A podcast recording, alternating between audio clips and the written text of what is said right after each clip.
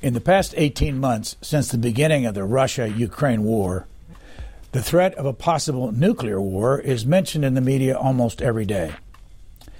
There are nine countries in the world who reportedly have nuclear weapons, over 13,000 in all, of which 89% are controlled by the United States and Russia. Rebeccah Heinrichs of the Hudson Institute spends most of her professional time thinking, speaking, and writing about international issues.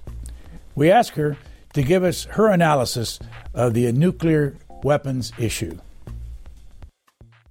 Rebeccah Heinrichs, if you were President of the United States and you're sitting in the Oval Office, what does our nuclear capability look like from your standpoint? Um, well, first of all, thank you for having me here today. So, I would say that uh, America's nuclear uh, deterrent is sound. It is uh, comprised of a triad of delivery systems, and I think we'll get into that a little bit about what what I mean by that. But it is also um, it's old.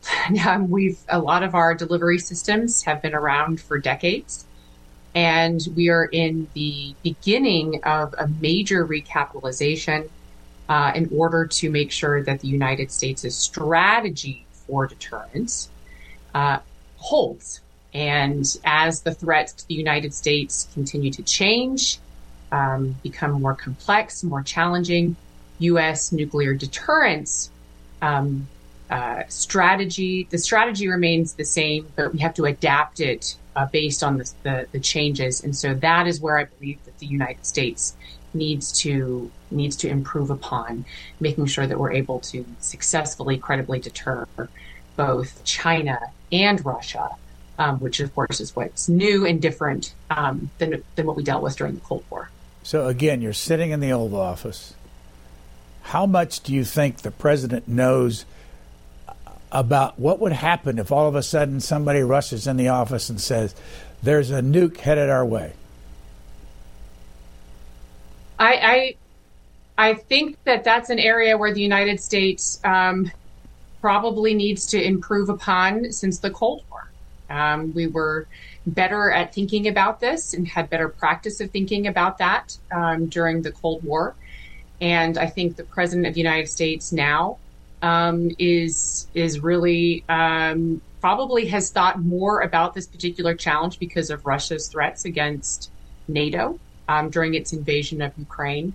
Um, but but I think that this is a major area uh, of improvement that that we need to make as a country to make sure the commander in chief is more um, adequately ready and prepared to to handle the, the potential nuclear challenges that we have. What again? You're in the Oval Office. What happens? If somebody comes in, your military aide or your chief of staff, and says there's a nuke coming our way, what would we do? Do you think? What would he do? So it would depend on what it. De- it would depend. It would depend on where the nuclear weapon was coming from. It would depend on where it was headed. Um, it would depend on the number of nuclear weapons that were headed into the United States. Um, now, let's, for instance, paint a picture, and this is all um, hypothetical scenario, but let's say it was a it was a, just a, a, a smaller number of nuclear weapons coming from North Korea. The United States has a missile defense system. Uh, designed specifically to protect the U.S. homeland against North Korean missiles. So we would seek to intercept it. Um, we would also seek to make um, particular, you know, protections of anything that that we were able to protect or move if we believe they were at risk, depending on where it was headed. We have a system of sensors that could track it and see where it was headed. The challenge becomes much more difficult if it was a nuclear attack from, say, a Russia or a China. The United States does not have um, a missile defense system designed to handle those kinds of, of attack. So I read somewhere that if you're in Maine, you're pretty safe. If you're in Montana or Washington, D.C., and a bunch of other places, that bomb is coming your way. No way to stop it if it comes out of an ICBM from Russia. Well, we would certainly um, we would certainly shoot at it. Uh, so our missile defense system is designed against the rogue state actor, the North Korea. Um, that doesn't mean that it couldn't have some kind of attempt or some kind of ability against if it was a single threat headed from from Russia. But again, it's not scoped. It's not designed to handle the kinds of threats. So we've heard a lot from General VanHerck, he's the commander of Northern Command, about the various vulnerabilities we have from cruise missiles from Russia, et cetera. So um, there are there are different kinds of vulnerabilities depending on where you are and the the kind of threat coming from a peer threat. We think of like a Russia or a China. Um, but again, you know, this is why it's so important that we shore up one our defenses, which is what I think you know the sort of what we're talking about here, but also the credibility of our deterrence, so that our adversaries are always convinced that that would not be a wise way to go, that we would thwart their attempts, or that we would retaliate in such a way that they would deem that it's not worth it to attack the U.S. homeland. And that's where deterrence comes into play and is so important. What's your reaction when you hear almost every day somebody talking about the possibility of a nuclear war? Um, well, you know, I I have been concerned that again we've sort of gotten out of practice thinking about deterrence, and so on the one hand, you know, I I I share Americans' concern about the possibility of of nuclear employment, especially as the United States seeks to arm Ukraine um, to defend itself against Russia, while Russia is threatening and using very very provocative language about nuclear um, use against NATO. Um, I'm I understand Americans' fear, but I get frustrated that that U.S. leadership isn't um, turning their attention to making the Russians fear. Frankly, it's not the Americans who should be so, so fearful. It should be the Russians who are fearful about U.S. and ally response if they were to do something so foolish as to cross the nuclear threshold. Because again, that's I understand Americans' concern and fear. I think a lot of the um, the rhetoric and under uh, surrounding the issue on major uh, media outlets, et cetera, is unhelpful and unproductive and exposes a lack of understanding about what the United States needs to do in order to make sure that we maintain the nuclear peace and keep Americans safe. I'm going to go down this list very quickly. I know you know this, and I want you to explain why only these nine countries supposedly have a nuclear weapon Russia, United States, China. France, United Kingdom, Pakistan, India, Israel, North Korea. Why only nine?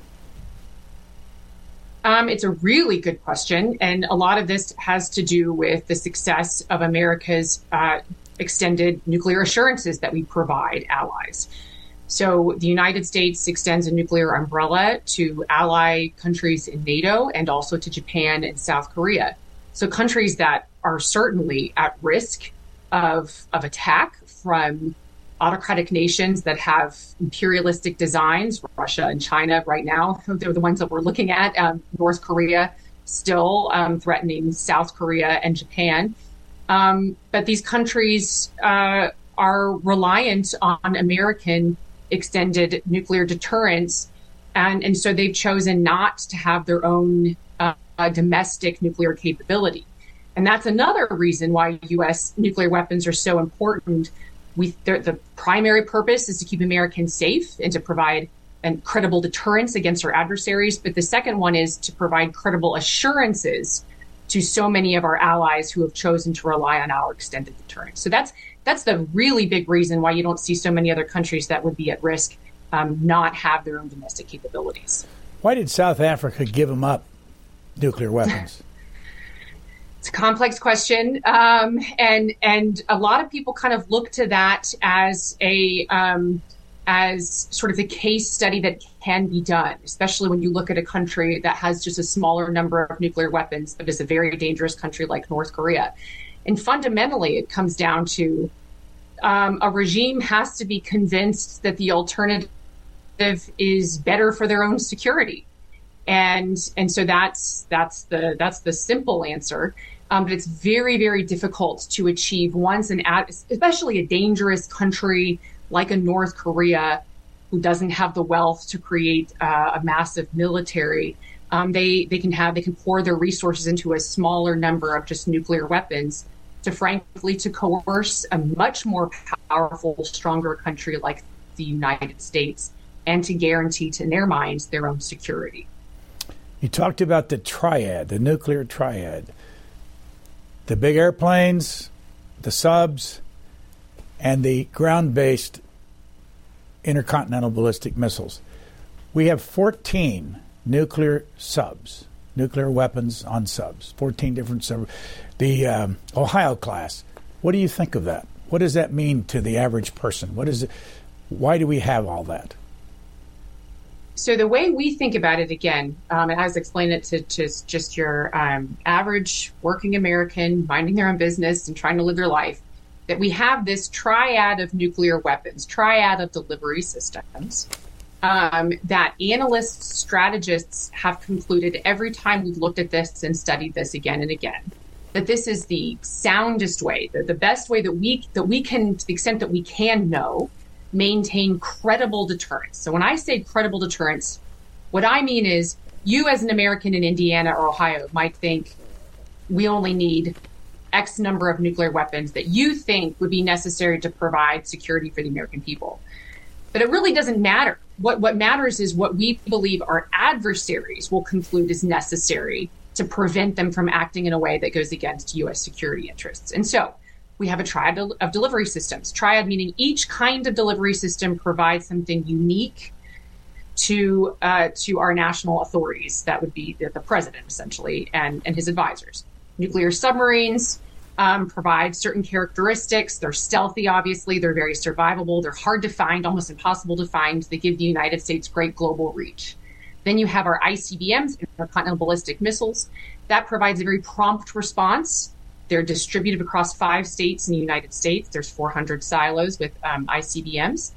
And that, uh, really what that does is it's our ultimate guarantee to, if, if an adversary is going to hit our ICBMs, that means they're really going to go, you know, go for it and hit the, the price of entry is very high. That means they're going to have to hit the United States homeland to take out those ICBMs. And they're very prompt and responsive for the president. And then you have your bombers. That's your air leg and that provides the most uh, flexible leg of the triad. We can call them out. We can signal to our allies we're here. They can be confident. We can bring them back.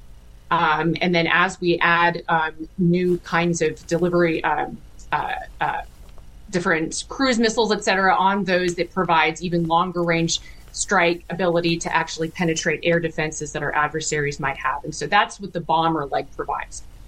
All three of these delivery systems comprise our nuclear triad.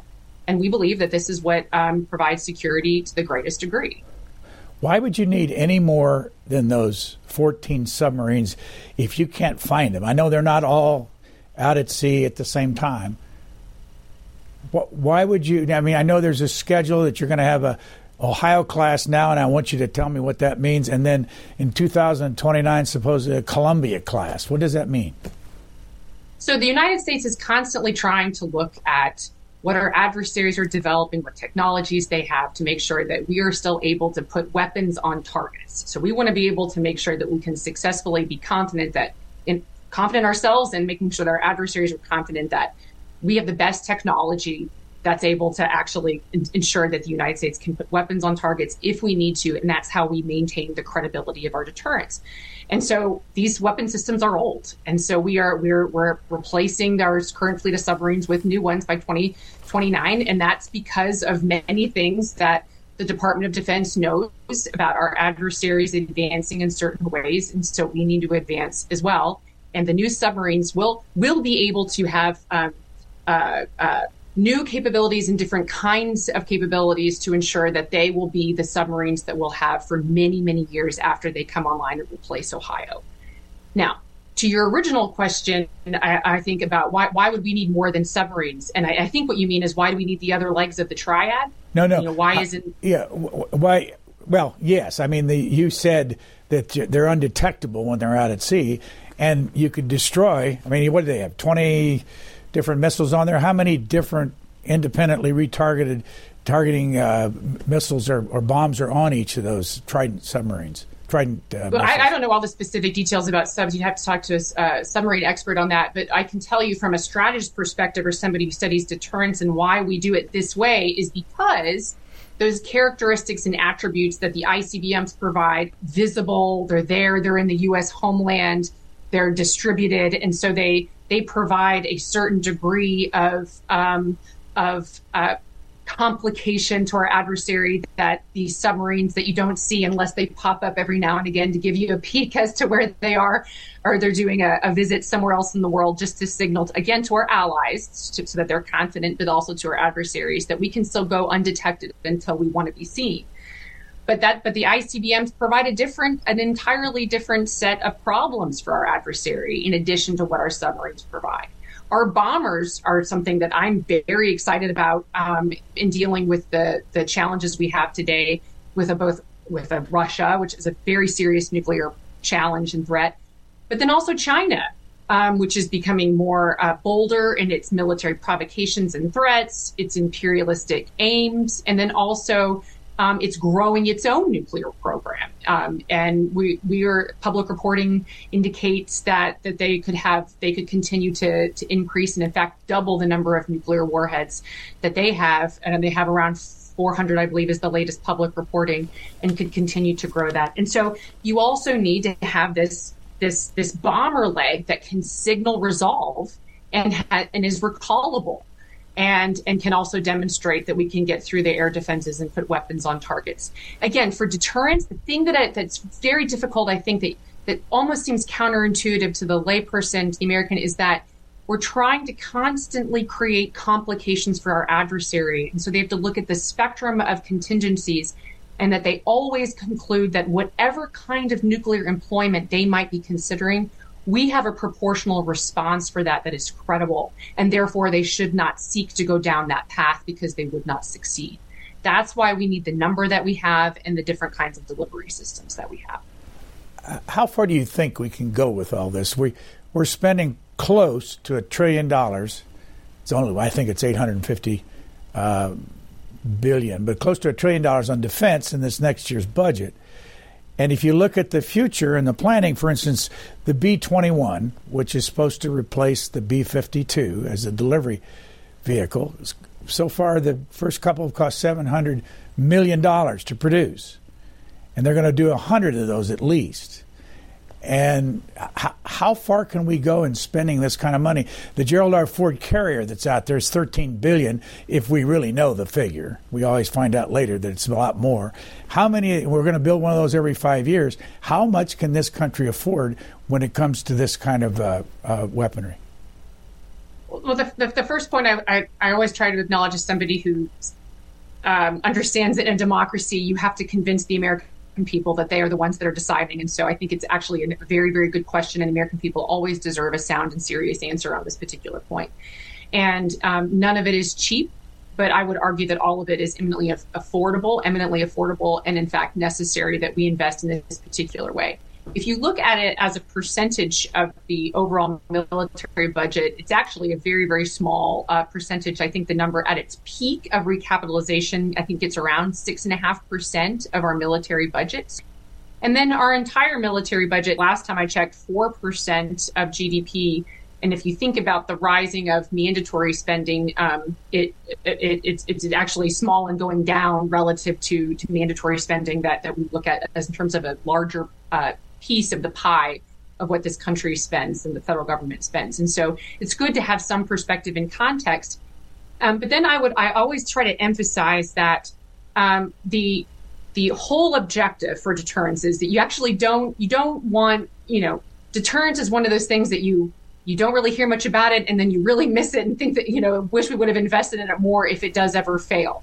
This is what is buying us peace and it undergirds everything that we do in, um, in, in national defense. And so when we think about the United States sailing in international waters and having the confidence to do that, providing aid to Ukraine, um, providing and uh, training in Poland, etc., um, taking out ISIS in the Middle East, all of these conventional, meaning non-nuclear, sort of lower level uh, uh, behaviors that that we're conducting and engaged in they're all quietly but confidently relying on nuclear deterrence holding.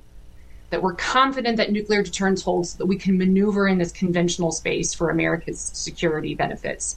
And so that's how I would answer that question. Um, but but truly, the numbers are high, and I don't ever um, uh, disagree with that. But relative to what they provide, and in larger contents about what this country spends on other things, it's actually um, a good bargain for the American taxpayer. But as we sit here in Washington, D.C., and look at China and look at Russia, the leaders of both of those countries are, in effect, dictators.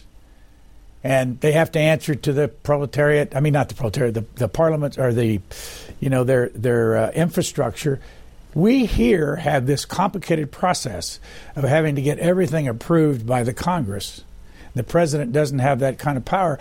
Are we are we going to be in trouble with this? Because Putin just says, drop the bombs on Ukraine. He doesn't have to, have to ask anybody.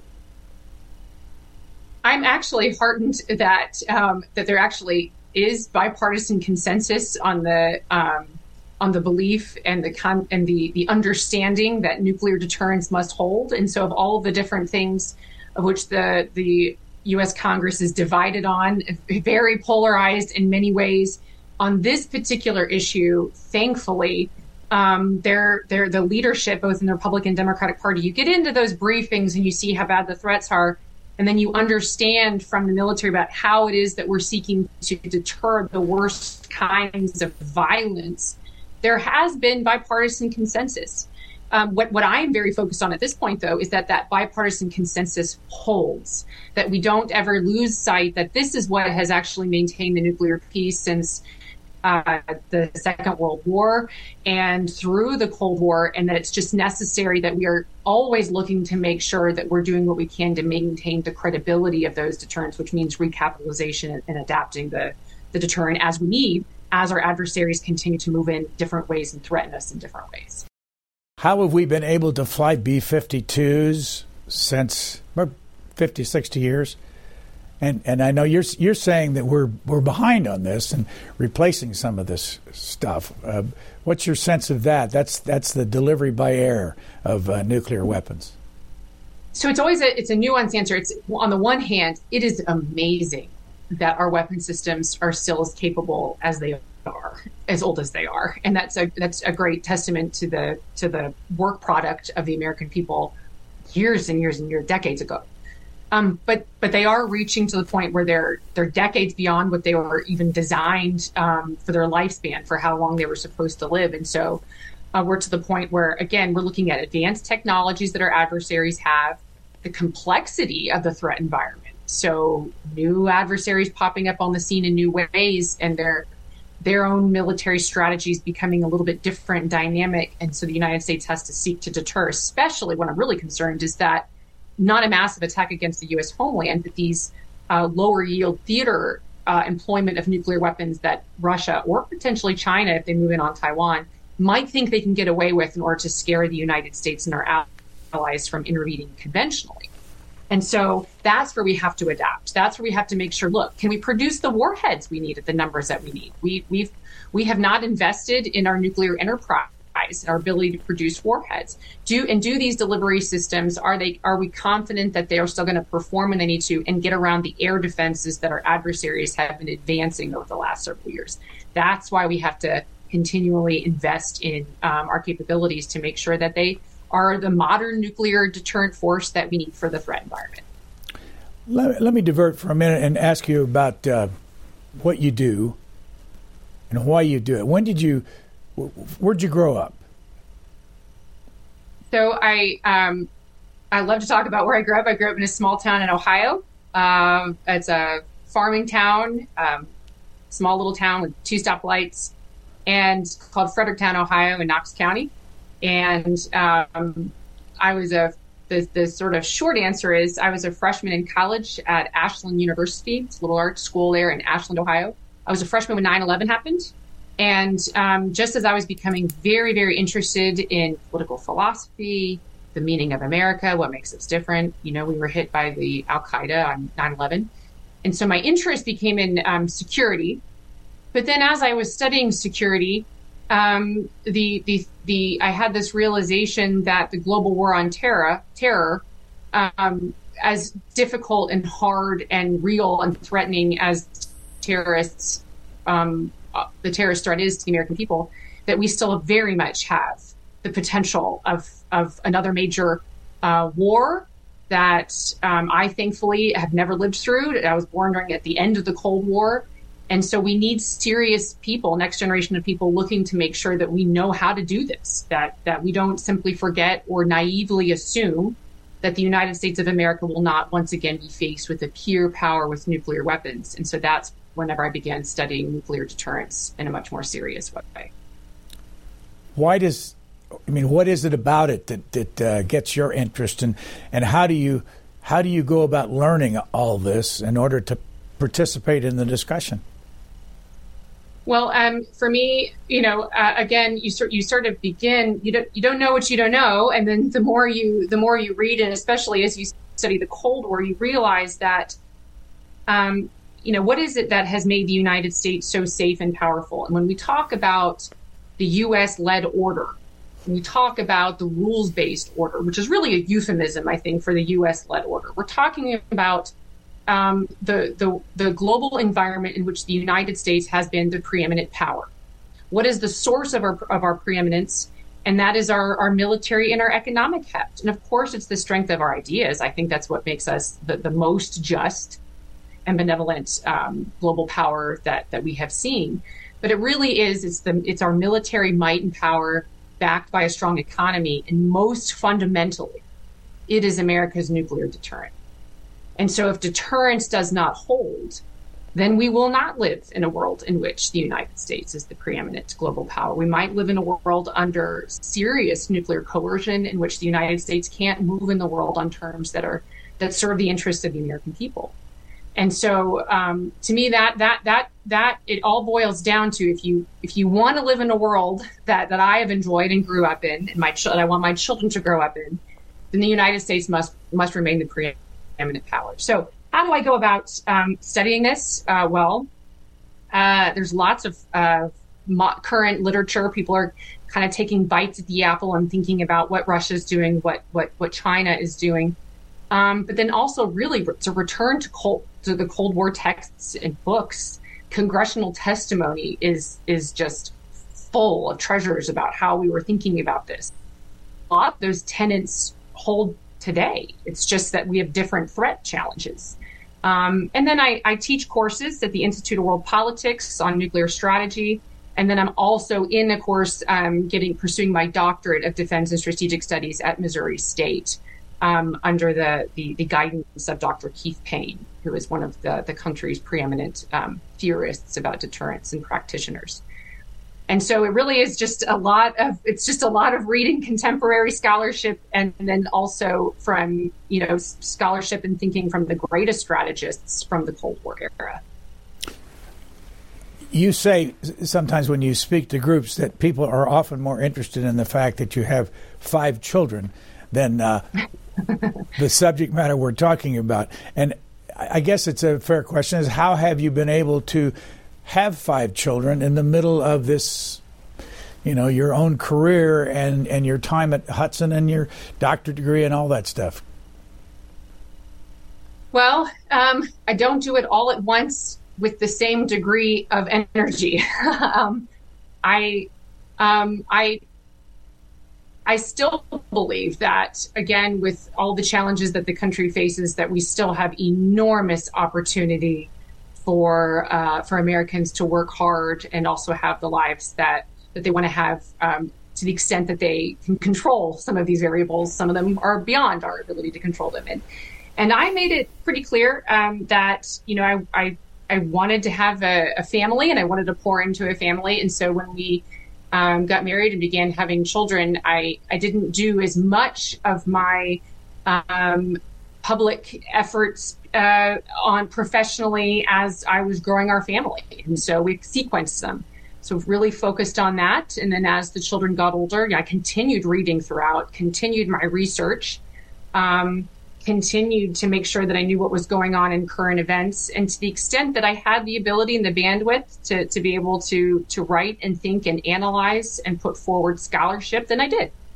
And then when there were other opportunities that were not conducive to being at home with t- small children, you know, I didn't. And I just trusted that um, that that making those decisions and prioritizing those those those things that were most important to me that that it would that it would work out okay. And it and it has. Um, so here we are. Uh, my oldest child is turning 14 tomorrow. Um, and um, and then we will be wrapping up hopefully my doctorate in the spring, and um, and with it hopefully um, a, a, published book that um, that uh, really is the capstone of my doctoral program. And so here we are. What's the subject of your dissertation? So it's about how the just war doctrine um, has been and remains compatible with U.S. deterrence strategy. During the Cold War, there's always these peace movements. So you have your pacifists that are sort of pacifists in general, but then you have just your nuclear pacifists who who who can't seem to get it get you know make make sense from a moral perspective the potential employment of a nuclear weapons even in in defense of something good or even for deterrence purposes. And that was a very robust debate that the country had during the Cold War. Um, the Catholic bishops came out with a statement on what they thought was acceptable or not acceptable based on just war principles. Well, here we are. And we now have two nuclear challenges and then rogue state nuclear challenges and then whatever is on the horizon that we don't even know about yet.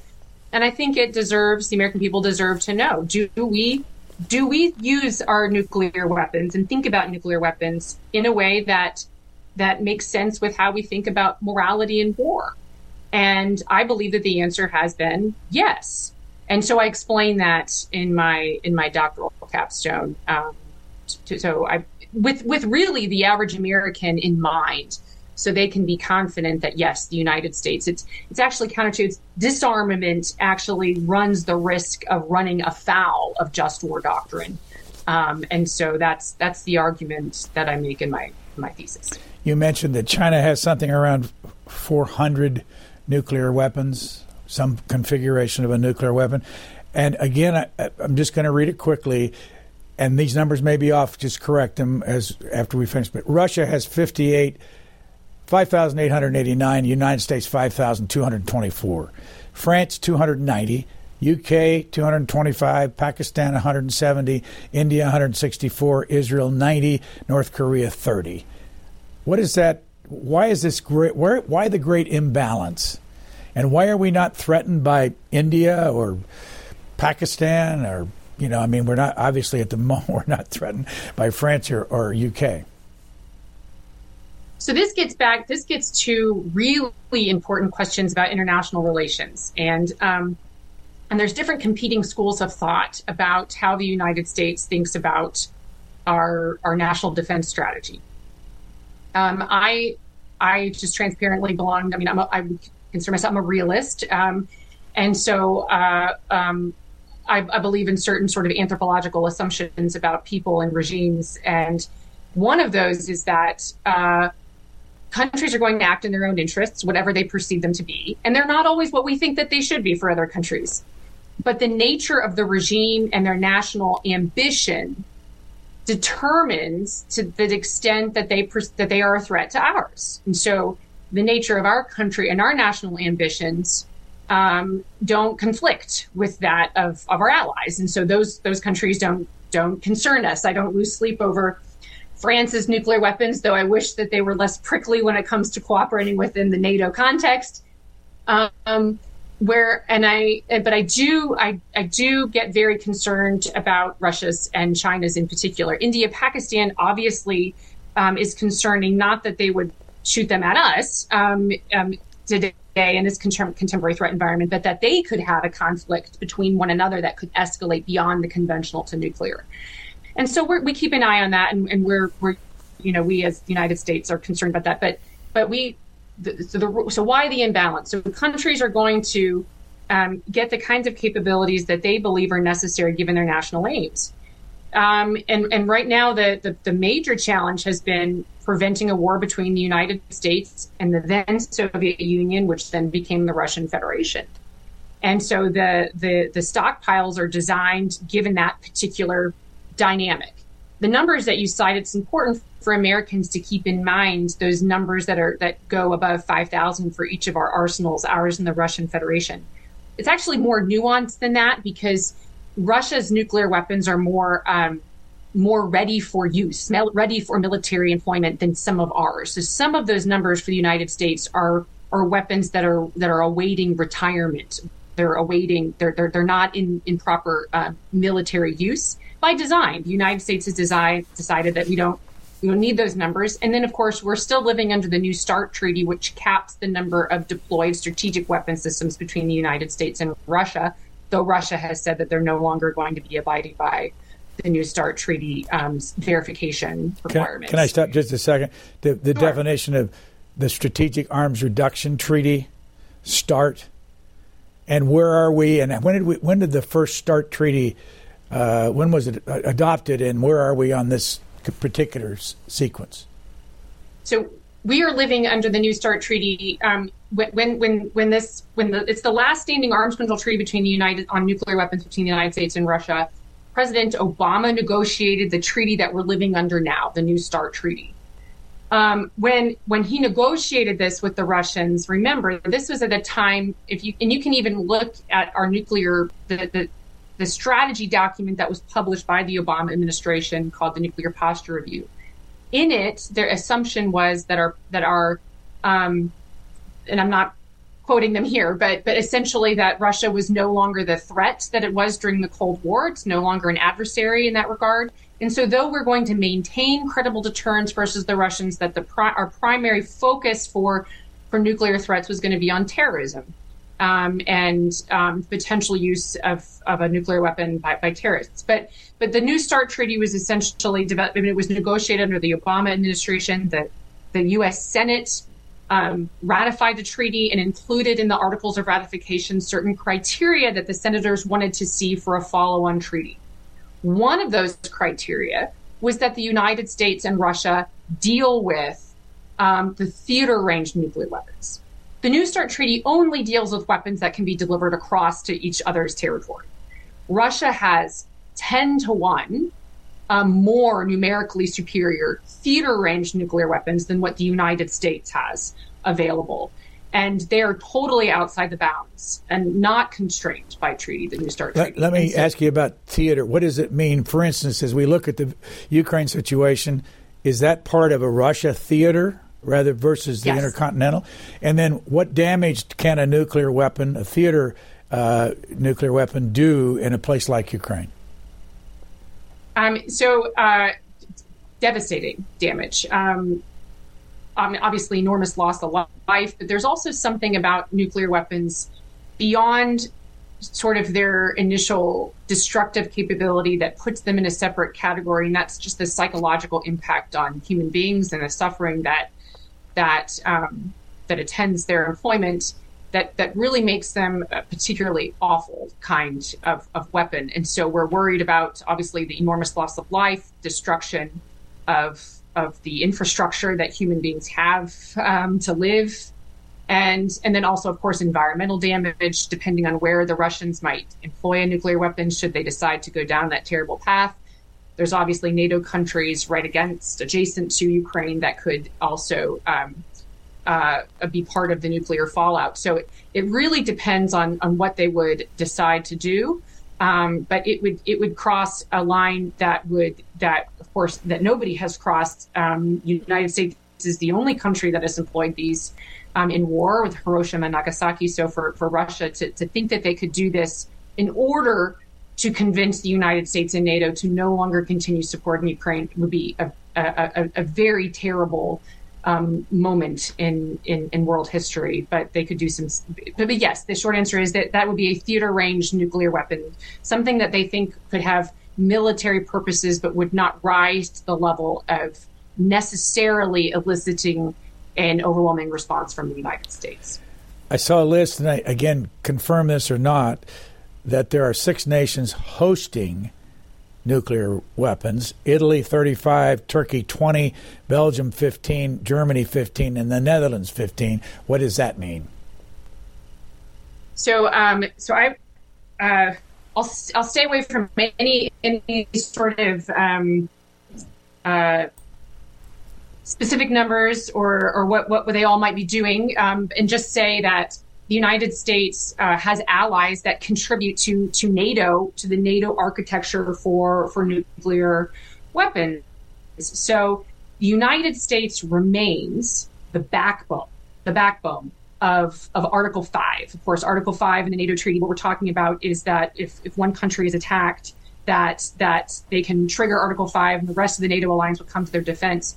But but underneath all of that, why you want fin- why Finland and Sweden would suddenly decide that they really do want to become members of NATO once Russia invades Ukraine is because they want the full confidence of, of American nuclear weapons that provide their deterrent, that provide their assurance, their security assurance.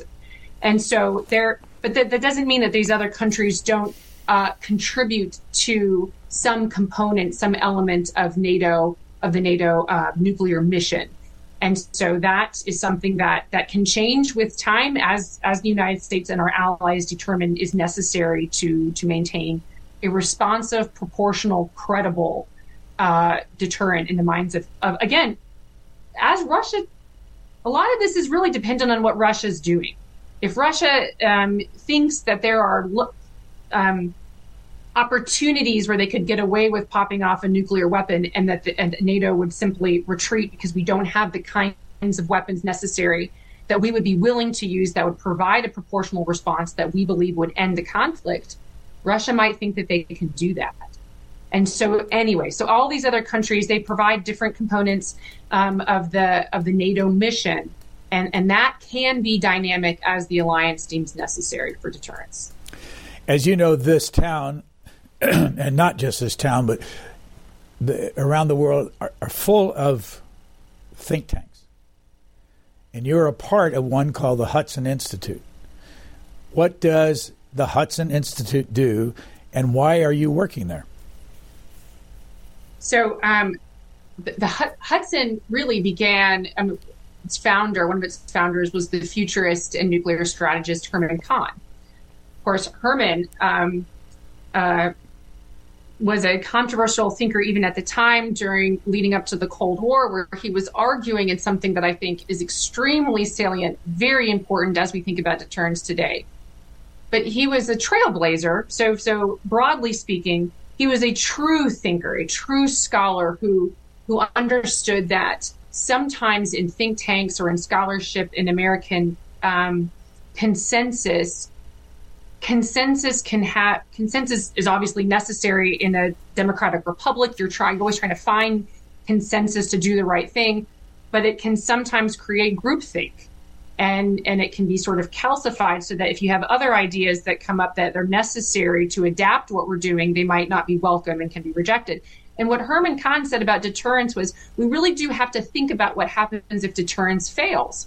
If deterrence breaks down does the united states have the are we prepared to employ a nuclear weapon if deterrence fails um, in, in order to make sure that we don't continue to be on the receiving end of further nuclear weapons and can the United States um, compel our adversary to to stop um, attacking in such a way that that could result in the end of the United States and the American way of life?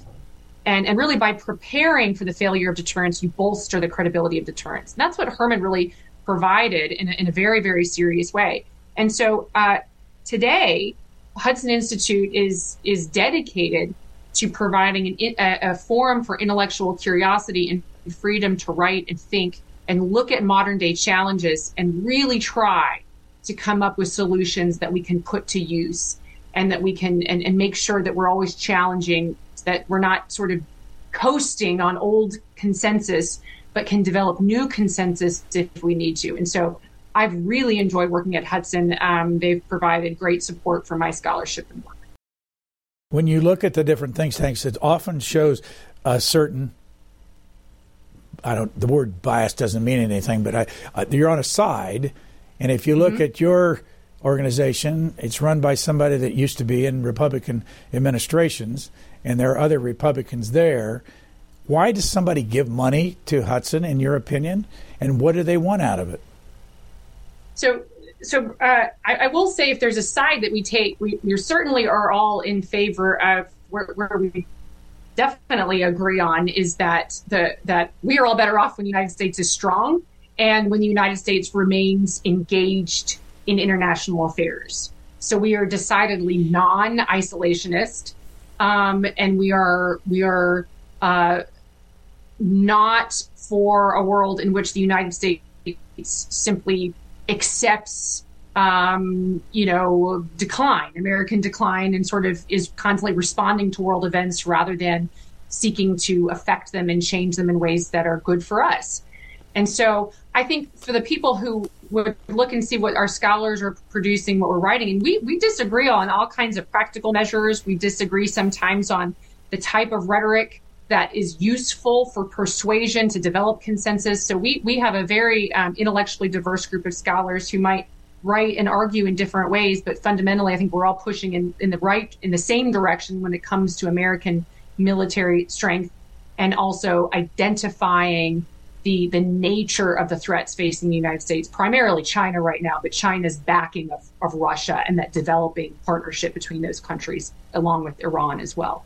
So I think the people who donate to Hudson, they donate, they're, they're, they're giving, they support the work of serious scholarship and research of people who understand that American economic prosperity, freedom, and security rely on a strong and engaged America.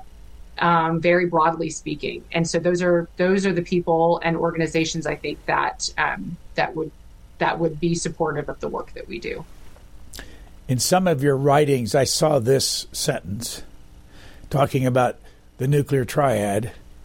Ceilings in some facilities are literally crumbling.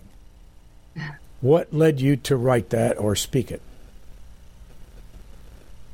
Uh, so that is, in particular, uh, talking about some of our um, what we what we call our nuclear weapons enterprise. So these are the facilities where where we are maintaining our our warheads um, and all of the design work and work that goes into making sure that those are um, safe, secure, and and and and truly, truly, some of our um, buildings that are necessary and part of the nuclear enterprise need a total overhaul, refurbishment, um, in order to make sure that they are the modern day um, facilities that our scientists deserve, but the country deserves. Um, and I, it's also, aside from just the reality of needing to do this, it also conveys something that um, I think is critically important as we really are entering in a greater consciousness awareness that we are in the beginning of a Cold War with with the Chinese Communist Party and its and its allies. Um, allies, not in the sense of treaty allies like the United States has, but deeply connected um, partners that they're cooperating with for shared interests like Russia and and increasingly Iran. But it conveys that the United States understands that uh, our nuclear weapons enterprise and our entire nuclear deterrent is fundamental to to our national defense. And we're going to prioritize it. We're going to prize it. And and that's how we lead as a, as the preeminent responsible nuclear power is is investing in it adequately and properly. 11 aircraft carriers in the United States arsenal and people are now saying things like with the with the technology that's available to both China and Russia, they can take out one of these aircraft carriers very quickly. You, as an international security strategist, uh, what do you think of 11 aircraft carriers plus the helicopter uh, aircraft carriers takes it all to 20? Do we need all this? And when when does this stop? In other words, I, I'll ramble on, but go ahead and answer the basics.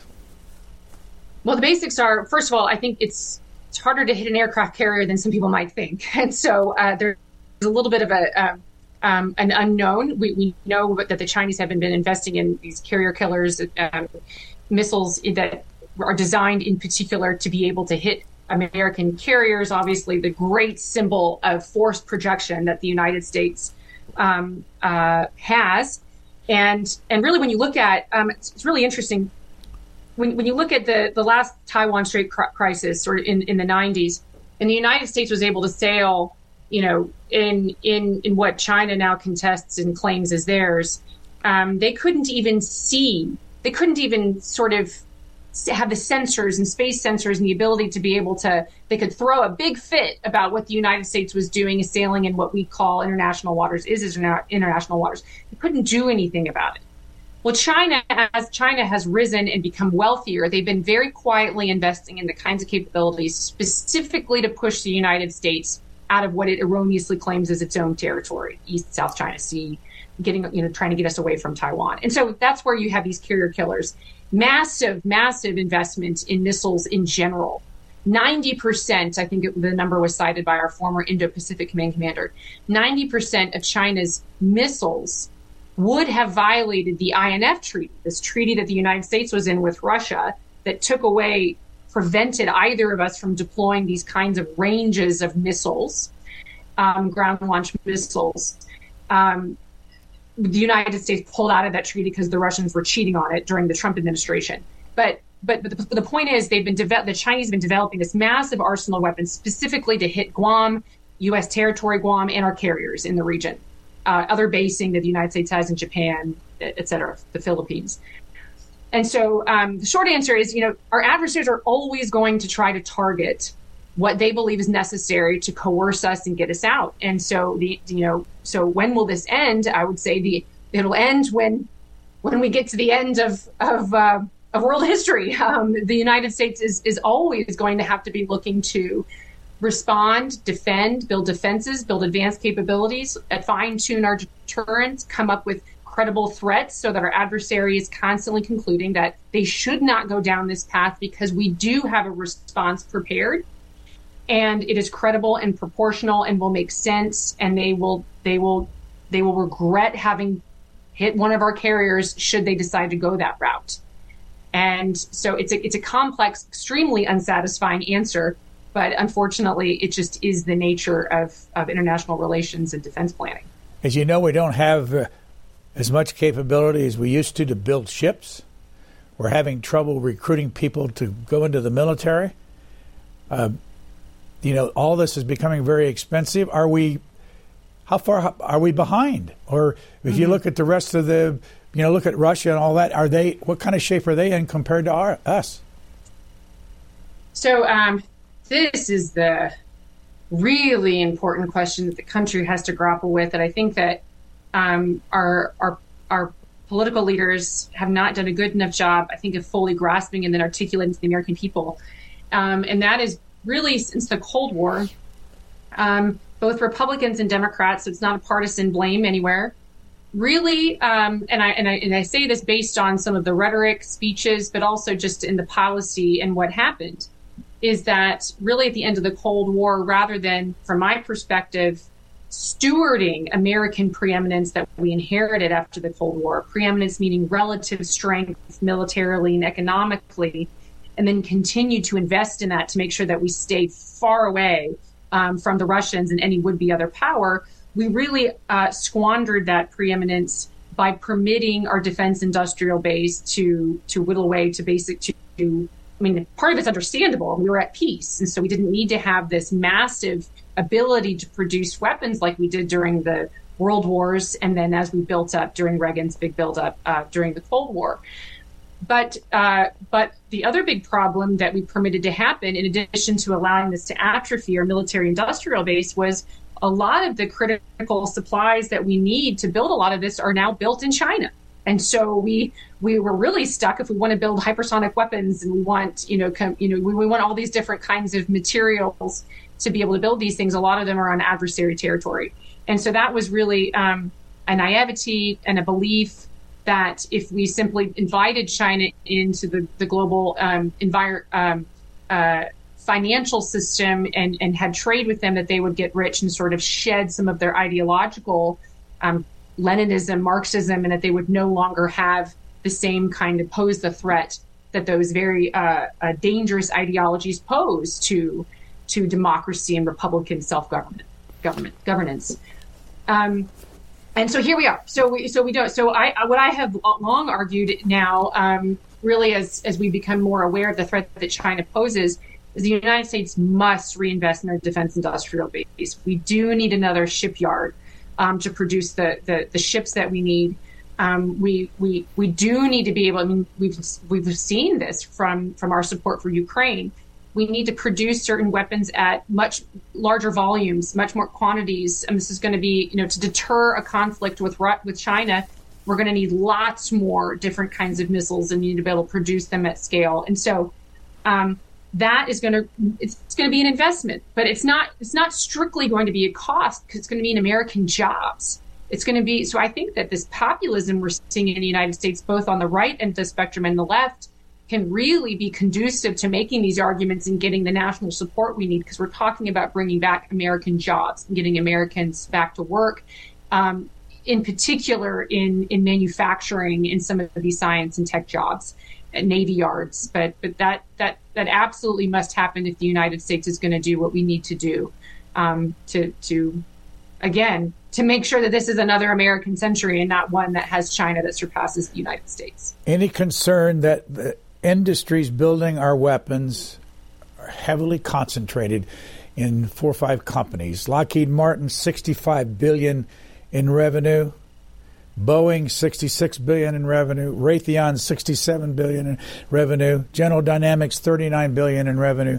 And how is there enough competition? Are there enough facilities um, that uh, keep these costs down? Because so many of these weapon systems end up costing much more than they promise. Definitely agree on this last point. And a lot of it has to do with the way we buy weapons. We don't buy enough of them. Um, we do not have enough um, it, it takes longer term planning in our acquisition strategy to produce much more weapons to get a better deal for the number of them per item. That's certainly part of the problem. But um, but but I always welcome um, the the uh, opportunity for other countries that are that are coming up with really fascinating ways to leverage modern technology to make our weapon systems more efficient and better. And they we definitely have to have uh, mechanisms in place that they can do that. So these big companies don't simply have monopoly and keep some of these smaller companies out.